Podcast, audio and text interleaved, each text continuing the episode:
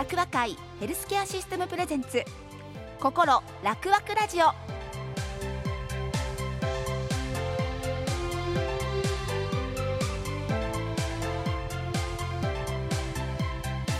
おはようございます。ラクワ会ヘルスケアシステムプレゼンツ心ラクワクラジオ、パーソナリティの井上さゆりです。この番組は地域の医療を支えるラクワ会ヘルスケアシステムから毎週医療現場の先生をはじめ医療関係の方々にお越しいただき、皆さんの健康な暮らしに役立つ話題や現代の医療についての情報を伺います。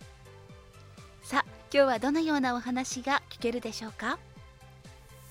この番組はラクワ会ヘルスケアシステムの提供でお送りします。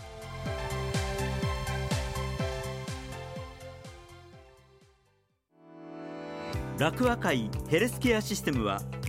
医療や介護はもちろんのこと、子育て、保育、ヘルスケア人材の育成などさまざまなサービスの総合力で皆様の健康と地域をサポートしていきます。ラクワ会丸太町病院、ラクワ会音羽病院をはじめひゃくななじゅうの施設とろくせんにんを超えるスタッフが健康を支えます。健康を支える総合力、ラクワ会ヘルスケアシステム。心ラクワクラジオ、今日のゲストです。ラクワ会音羽病院臨床検査部から課長兼統括でいらっしゃいます小山真理子さん、そして同じく臨床検査部課長の森藤聡さん、お二人にお越しいただきました。おはようございます。おはようございます。よろしくお願いします。よろしくお願いいたします。あのまず小山さんに伺いたいんですけれども、はい、臨床検査部、臨床検査技師さんですよね。はい、あの一般のラジオを聞いてくださってる皆さんはいろいろな場面でお世話になってるかと思うんですが、実際どういったお仕事なのかっていうことをまずお話しいただけますか。わかりました。臨床検査技師の仕事としてはあの血液や尿の検査をする検体検査で、安全で適正な輸血療法を行うための輸血検査、はい、心電図や超音波検査など直接患者さんと関わる生理検査、うん、あと病理検査など病気の診断や治療を行う上でなくてはならない職種だと思っています。はい、そういったことに携わっておられる小山さんは、はい、この道何年目でいらっしゃるんですか。私はもうにじゅうはちねんめになりました。うわー、素晴らしい。そもそもこの臨床検査技師になろうと思われたきっかけって何だったんですか。えーと、高校の時のちょっと友達がリハビリに興味があるって言って、うん、言ってたので、はい、その時の同じ職種のページに臨床検査技師の資格もあって、うん、でその時初めてその臨床検査技師っていうあの仕事を 見, 見つけたんですけど、ええ、あのあすごく興味がある、私もこういう検査をコツコツしたいっていうふうに思って、であと何か資格を取りたいなっていうのもあったのと、まあ、患者さんを助けるっていうのもすごく縁の下の力持ちみたいな仕事をしたかったので、うん、この道に進むことにしました。あのまさにその縁の下の力持ちっていう言葉出ましたけれども、どうなんですか、患者さんと接する機会っていうのは日々の業務の中でどうなんでしょうか。私はあの主に超音波検査とかを担当しているので、えー、直接患者さんと接してする仕事なんですけど、はい、あの検体検査とか病理検査とかに関すると、はい、もうあの血液とか尿とか組織とかなので、うん、直接患者さんと接する機会はないので、うん、あまり会うことはないとは思ってます。はあ、じゃあまずその小山さんが今専門にされている超音波検査についてお話しいただきたいんですけども、はい、どういったことされてるんですか。と超音波検査はあの、まあ、エコー検査とも呼ばれていまして、はい、で耳では聞こえない超音波を対象物に当てて、うん、その反響を映像化する画像検査になります。うん、でその中にあの心臓の大きさや動き、あと心臓の中の弁膜症の評価などを行う心臓のエコーや肝臓や胆の腎臓などあの腹部の臓器を見る腹部エコー、うん、あと甲状腺見る甲状腺エコー、あと乳腺エコー、血管エコーなどさまざまな領域を見ることができます。はい、で私はその中でも心臓と血管エコーを主に担当しています。あれってね、実際私そのエコーの映像とかはあの看護師の立場で拝見することは 多, 多々あるんですけども、全全くよくわからない難しくないですか？最初はもう本当に何が映ってるのかわからない感じでした、えー、最初やり始めた頃はですよね、はい、例えばそのさまざまな場所に、まあ、例えば悪性腫瘍と言われるものがあったり、そういったものの発見とか、それも最初の段階でその臨床検査技師の方が見つけるということになるわけですね。そうですね、まあ、お腹のエコーで肝臓に、まあ、悪性かどうかはそれだけでは分から、はい、判断できないんですけど、なんか腫瘤はあるよっていうのは見つけられますね、はい、やっておられてどういった時にこうあのこの仕事やっててよかったって感じになるんですか？私はもうあの検査して自分が見つけて、で先生にこういうことがありましたって言ってすぐ報告するんですけど、その時に見つけてくれてありがとうとかいうふうに言われたり、はい、まあ、患者さんにもありがとうと言われるのがすごくモチベーション上がるし、嬉しい、やりがいを感じてますね。あのその技術を上げていくその過程ってのはどういった形で上げていくんですか？ああいうのって、まあ、最初はやっぱり先輩の技師の方に一緒に教えてもらったり、えーはああのまあ、当て方から所見の書き方とか、はあ、画像の撮り方とかも一応全部一通り教えてもらって、えー、で分からないことはその都度聞くみたいな感じで徐々に上げていく、うん、まあ、あとはもう勉強会行ったり、えー、学会行ったり、えーそうまあ、日々ねあの変わっていくんで、そういうのを遅れないようにっていうのはやっぱりちょっと勉強は日々しております。あのやっぱりその人それぞれ、まあ、臓器持ってる臓器は同じかもしれませんけども、はい、人それぞれ違うじゃないですか。そうですね、ね、はい、そこら辺の難しさ、そしてまたあのご高齢の方から、はい、子供さんもう年齢層も幅広いでしょ、はい、関わり方とかってやっぱり不安な思いでその場所に寝てらっしゃる。あ、そうです、そうです、でしょ、はい、患者さんって何かこう声かけで気をつけてらっしゃることとかありますか？そうですね、やっぱ子どもさんやとやっぱりすごく何されるんやろうっていうのがあると思うので、その時はちょっと触ってみ、これ当てるだけやしとか言って、あの機械の方当ててもらってちょっと手で触ってからやるとか、えーまあ、声かけの方はあの患者さんに対しては、うん、あの基本的には全員させていただいて、一応どのような検査を今からしますっていうふうには声かけさせてもらってやらせてもらってます。安心しますよね。子どもさんに関して親御さんも安心しますもんね。そうですね、はい、へえ。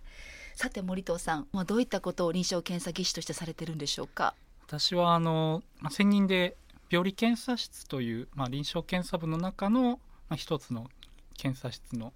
中で主に仕事をしているんですけれども、はい、基本的にあの病理医と呼ばれる、まあ、いわゆる組織とか細胞を顕微鏡で見て診断を下されている、まあ、先生がいらっしゃるんですけど、その先生と普段一緒に仕事をしています、はい、まあ、主に私たちの仕事としては、はい、えー、とその顕微鏡標本を作成したりですとか、うん、細胞診といいまして、まあ、患者さんのさ、えー、体から採取した細胞を検査して、うんうん、まあ、特に悪性腫瘍というか、はい、まあ、がんですね、はい、そういったものを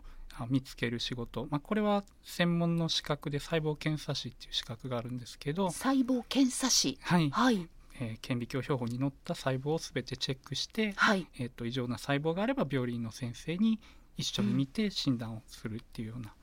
そういうような内容の仕事になります。ということは森藤さんも細胞検査士なんですか？あ、私もそうですね、細胞検査士で日々細胞診の業務に携わっています、えー、と例えばまあ、お腹に水が溜まってたりとか、胸に水が溜まってたところにがん細胞が出てくると、はい、やはりちょっともうステージとしては進んでしまっているんです、えー、そこにあるがん細胞を最初に見つけるのは、えー、細胞検査士の仕事になります。うーん、非常に高度な技術というか、自己検査も含めて先ほどの小山さん同様必要なのかなと思うんですけども、いかがですか？ お, お仕事なさって何年目になるんでしょうか？じゅうななねんぐらいですかね。あ、はい、そうなんですね、はい、いかがですか？やっておられて日々。あ、そうですね、うん、結構私自身はその、まあ、手先は不器用なんですけど、まあ、あのそういうこう結構一つのことに関して、はい、まあ、細かい仕事というか、うん、するのはどうも自分は好きみたいで、はい、やってからはすごい楽しく仕事はさせてもらってるって感じです。一番やりがいを感じるのはどういった時なんでしょうか？やっぱりその臨床の先生が時折あの、うん、全く予測してないような病気がその病理検体からまあ、発見されることとかも、まあ、たまにあるんですけども、特に細胞診の場合はあの検診とか、まあ、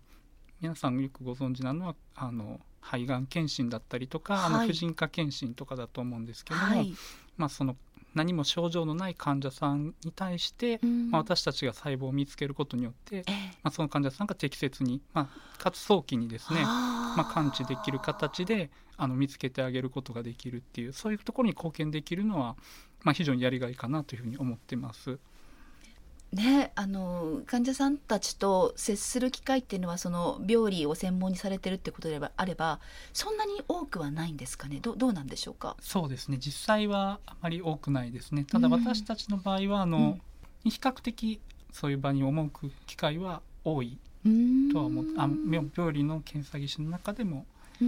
そうですね。ただまあ普段は確かにあの検査室に比較的こもって、こもって、まあ、黙々と仕事してるっていう感じではありますね。なるほど。そうやってドクターとの会話ってのは先ほどあるんだってお話でしたけど、その赴いた先でベッドサイドにいらっしゃる患者様やまたご家族と何かしらお話しされるっていうことは終わりなんですか。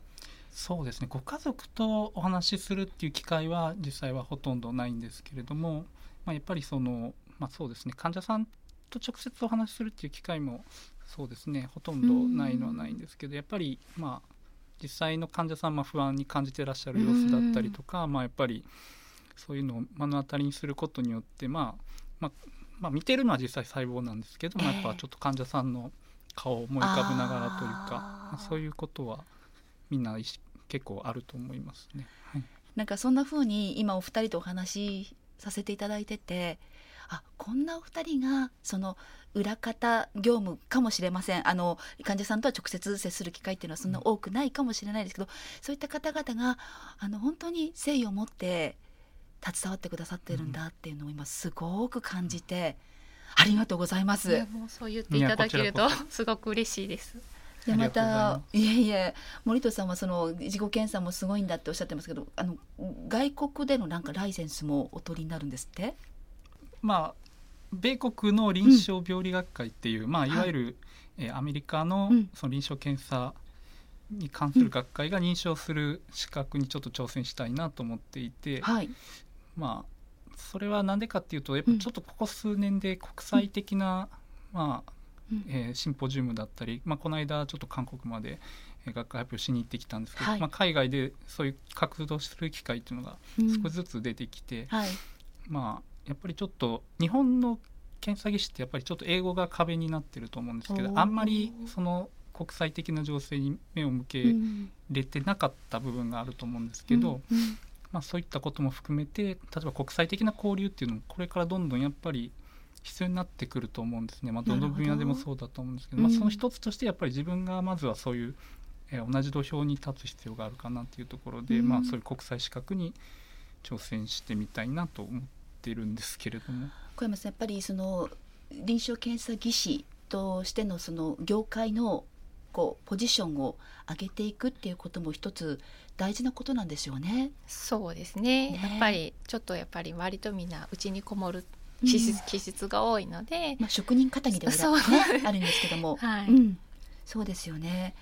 あとあの病理のお話でいうとあの亡くなった方のその解剖の方にも携わっておられるんですか ね, すね実際はそうですね、あの病理解剖といいまして、まあ、主にはあのご遺族の方に、えーとまあ、許可というか、はい、あのご了承いただいて、うんまあ、ご遺体を解剖させていただくということで、うんまあ、生前にですね例えばその、まあ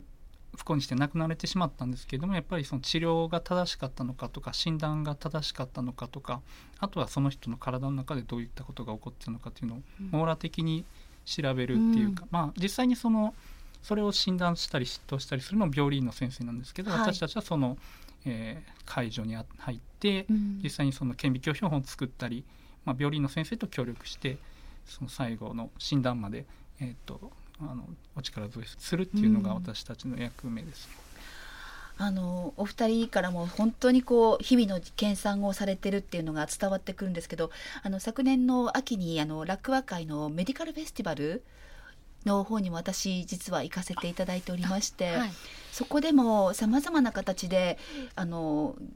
臨床検査技師の皆さんの発表ポスターも含めていろいろあったかと思うんですけど、皆さん本当に様々日々研鑽されてるんですね。そうですね、やっぱりあの新しい病気が見つかるっていうのは少ないんですけども、あの検査機器自体もだんだんとこう更新されていって、ね、今までできひんかったことが新しい機械ではできるようになったりするっていうことがやっぱり多いので、はい、それにちょっと遅れないようについていけるようには頑張っております、はい、よくなるんですけども、それを習得しなきゃいけないというねまた使命がついて回りますもんね。そうですね、非常に私看護師サイドにもいろいろそういうものがあるのでとてもとても共感いたしますでもそれはもう未来のこれからの医療には絶対必要なことですものね、はい、これからもお二人頑張ってくださいありがとうございます。えー、心らくわくラジオ、今日のゲストはらくわ会音羽病院臨床検査部から課長兼統括でいらっしゃる小山真理子さん、そして臨床検査部課長の森藤聡さんでした。ありがとうございました。ありがとうございました。健康を支える総合力、らくわ会ヘルスケアシステムプレゼンツ、心らくわくラジオ。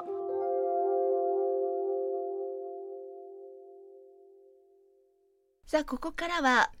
らくわ会丸太町病院から放射線部の主席課長兼統括でいらっしゃいます村井由美さん、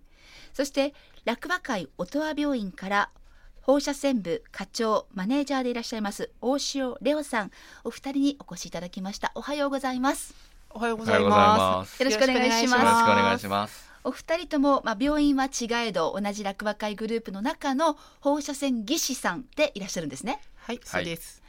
まず伺いたいんですけども、あの村井さん、放射線技師のお仕事って、はい、まあ皆さんレントゲンってまずはリスナーの皆さんなんか思い浮かぶところかなと思うんですけど、そうですね、どういったお仕事されてるんでしょうか。えーと、丸太町病院はですね、まあえーと、一般撮影、俗に言うレントゲンですね、はい、レントゲンの撮影と、まあ、シーティー、うん、えーと、スリーディー で画像が出せる シーティー っていう装置と、はい、えーと、放射線を使ってない エムアールアイ 検査っていう検査が、うん、がまあ、主にありますね、はい、とあと エムアールアイ をその装置を使って、まあ、今流行りのドゥイブスですね、マンモグラフィー、痛い人ができないのにのドゥイブスっていう検査をエムアール の方、じゃ丸太町の方ではしております。らくわ会グループの中のもうスペシャルなね。そうですね。そうですよね。唯一、はい、やってるところになります。うん、丸太町病院は。うん、で、まあ、その中で私もちょっと一般撮影をもうずっと長年やっているって感じですね。担当しています。うん、あのそれこそ、はい、皆さんもレントゲン写真っていうと必ず毎年の健康診断も含めて、はい、撮っておられる人がほとんどだろうと思うんですが。はい、ちなみに村井さんは一日に一日にですよ、どのくらいの人数の方のレントゲン写真撮影を行うんですか。えっとですね、丸太町病院、整形外科がメインな病院になりましてですね、ええ、なので、えっと、整形外科ってやっぱりレントゲンたくさん撮るんです、はあはあ、で、えっとまあ、木曜日木曜日が一番忙しくて、まあ、午前中でごじゅうにん来ます。私一人でごじゅうにん撮ってます。え、ちょ、ちょっと待って、はい、木曜日の午前中の時間にお一人でごじゅうにん、はい、撮ってます。どんな職人技、はいえー、はい、はい、もうそれぐらい来ます。だって年齢もご高齢の方もいらっしゃるでしょ。そうですね、はい、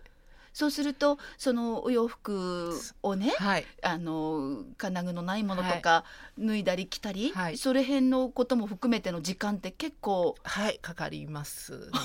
はい、もう患者さんに靴のないように的確に最短で済め、済ませれるようにっていうふうにあの心がけてやっておりますね。ではないともう本当に待ち時間がすごくなるので、うん、はい、さまざまな部分でのやっぱりコツというかプロフェッショナルな部分、はい、見方っていうのがあるんでしょうね。そうですね、はい、コツはもう長年技師をしておりますので、あの多分一番持ってると自負してます。お声かけとかで、はい、あの心がけておられることとかってありますか。そうですね、あの、まあ、寝転がってするレントゲンとかもあって、やっぱり何をされてるかわからないっていうのがあるので、うん、私はもうこの撮影をします、こういうところを取り出してもらいますって逐一もう本当にずっと声かけをしていって、はいはい、まあ、患者さんにも協力をしてもらって、はい、あの声かけは絶対です。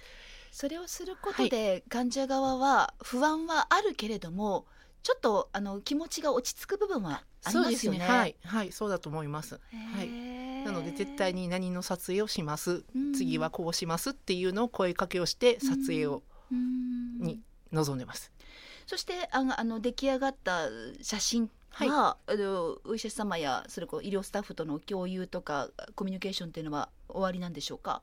えっと、私はその、あの長年一般撮影業務を携わっておりまして、まあ、整形外科のクリニックっていうところに一時期配属されてた時がありまして、ええ、まあ、そこで、まあ、厳しい整形の先生に、うん、もういつも綺麗なレントゲン写真ありがとうっていう、もう芸術のような写真ありがとうって言ってあの褒めていただいたことがあるんです。本当にそれが嬉しくってもう今でも若いスタッフの人には言ってます。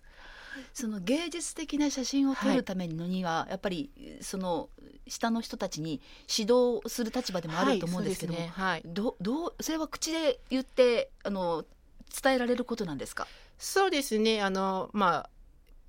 どのようにあのポジショニングしたらいいかっていうのは、あ、まあ、ここを触りなさいっていうのとかを言ったりとか、写真を見るときはここをこうやって見なさいって、まあ、ちょっと、まあまあ、ずれるとかあったりもするんですけど、うん、取り直さなきゃいけないこととかやっぱりやっぱ発生しちゃうんですけども、うん、そういうときは、まあ、ここを確認して次であの終われるようにしましょうっていうふうにはしてますし、まあまあ、コツですよねっていうのはもう逐一伝えてます。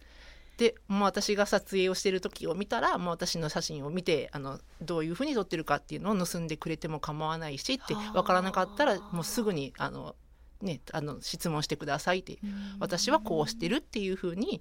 伝えるし、盗んでいってくださいって言ってます。なるほど、はい、奥が深いですね。大城さん、はい、横でうなずきながらお聞きになってますけれども、はい、大城さんはあの村井さんが生まれた町でいらっしゃるんですけど、はい、大城さんは洛和会の音羽病院でいらっしゃる、ね、はい、こちらはどういった放射線技師としてのこう特徴のある病院なんでしょうか。そうですね、まあ、あの装置の種類としては、まあ、丸太町に シーティー とか エムアール あるんですけど、まあ、それに加えて、えっと、放射線治療の装置とまあ、核医学関係 アールアイ ペット シーティー が、はい、まあ、特色かなと思いますね。はい、そんな中で大城さんがご担当されているのは、はい、私はあの今は放射線治療の方を担当させていただいてます。あ、放射線治療といいますとそのがんになった方への、はい、あの治療の一つですよね。はい、そうですね。放射線治療ってどのような形で行っているのか、はい、あのリスナーの皆さんに少しお話しいただけますか。そうですね、まあ、実際あの受けられている患者さんは、まあ、ただ寝てるだけというか基本的には、はい、なので、まあ、その時点では負担は少ない治療かなと思います。うん、まあ、手術とかあの、ね、化学療法、はい、お薬での治療に比べると負担は少ないのかな。うん、まあ、手術があの大変な患者さんとか体力的に難しい患者さんとかは、うん、放射線治療を選択される方がいらっしゃるかなと思いますね。うん、お医者様との関係性っていうのはその治療の中ではどういった形になるんですか。そうですね、まあ、直接あの放射線治療の計画を立てるのはあの先生なんですけど、ええ、まあ、それにのっとって、まあ、あの先生もあの直接最初に寝れるかどうかとか、うん、まあ、ちょっとやってみないとわからないところもあるんで、はい、それをちょっと僕たちがやってみてちょっとこんな感じでちょっと痛がってはるんですけどこういう格好でも大丈夫ですかみたいな提案をさせてもらったり、うんうんうん、っていうところとか、まあ、あとはやっぱり精度が要求されますんで、精度というのは、はい、えーえっと、放射線治療の当てる場所場所にしっかり間違いなく当てることが必要なので、うん、はい、なのでそのあたりの検証とか、はい、まあ、毎回ずれなくあの放射線治療を確実に行うっていうのが大事かなと思いますね。あのこの放射線治療に携わられてどのぐらい経つんでしょうか。ごねんぐらいですかね。ごねん、はい、やっておられて、はい、どういったあの楽しさやりがいお感じでしょうか。そうですね、放射線技師はやっぱり先ほども、ね、ありましたけど、うん、レントゲンの撮影とか検査とかがやっぱりメインで、まあ、放射線治療はちょっとあの趣が違うのかなっていう気はするんですけど、まあ、患者さんを直接検査してない時間もあのさっきのちょっとお話しした検証とか、はい、そういうあの線量の測定とか、はい、そういったちょっとこう装置と向き合う時間というかがあったりするので、その辺はちょっと違って面白いのかなっていうのもありますし、うん、あとはまあ同じ患者さんがやっぱり放射線治療なのでにじゅっかいさんじゅっかい来られたりするので、はいはい、その辺はちょっと違ったところで、まあ、面白いというか患者さんとより関わるところかなっていうところはあるかなと思います、うん、これからどんな風になっていきたいとかご自身の中の夢とかあの終わりですか、大城さんは。そうですね、やっぱりあの放射線治療結構関わってる技師もまあ、少なかったりするので、その辺やっぱ増やしていきたいというか、まあ、面白さをもうちょっと伝えていけたらなっていうのはありますね、はい、村井さんは今後この道のベテランでいらっしゃると思うんですが、放射線技師の、あの地位というかあのポジションっていうのを今後どのようにお考えですか。そうですね、まあ、病院のない中でももうそこまで多分放射線の技師の地位って高くはないの、本当にもう検査してもらってるっていう状態だけなので、もうちょっと発言して発信していって、まあ、放射線技師の地位はちょっと高めていきたいなっていうふうには思っております。今日はいろいろお話ありがとうございました、はいはい、ここまでのお話は楽和会丸太町病院放射線部主席課長県統括でいらっしゃいます村井由美さん、そして楽和会音羽病院から放射線部課長マネージャーでいらっしゃいます大城玲央さん、お二人にお越しいただきました。ありがとうございました。ありがとうございました。楽和会ヘルスケアシステムは医療や介護はもちろんのこと、子育て、保育、ヘルスケア人材の育成などさまざまなサービスの総合力で皆様の健康と地域をサポートしていきます。楽和会丸太町病院、楽和会音羽病院をはじめひゃくななじゅうの施設とろくせんにんを超えるスタッフが健康を支えます。健康を支える総合力、楽和会ヘルスケアシステム。皆さんいかがでしたでしょうか。今日は楽和会丸太町病院、そして音羽病院から放射線技師、臨床検査技師のよにんの皆様にお越しいただきました。あの職業は違ってもやはりそこは一人の患者さんを思う気持ちっていうのは同じなんだな、それぞれの現場からその方が良くなるように願い、そして職人かたぎにコツコツと頑張っておられる、そんなお話がたくさん聞けたこと、とても良かったなと思います。チーム医療の大切さ改めて学びました。さあ次回はどのようなお話が聞けるでしょうか。番組では皆さんからのご感想やメッセージを受け付けています。メールアドレスは楽和アットマーク ケービーエスドットキョウト rakuwa アットマーク ケービーエスドットキョウト までお寄せください。この番組は楽和会ヘルスケアシステムの提供でお送りしました。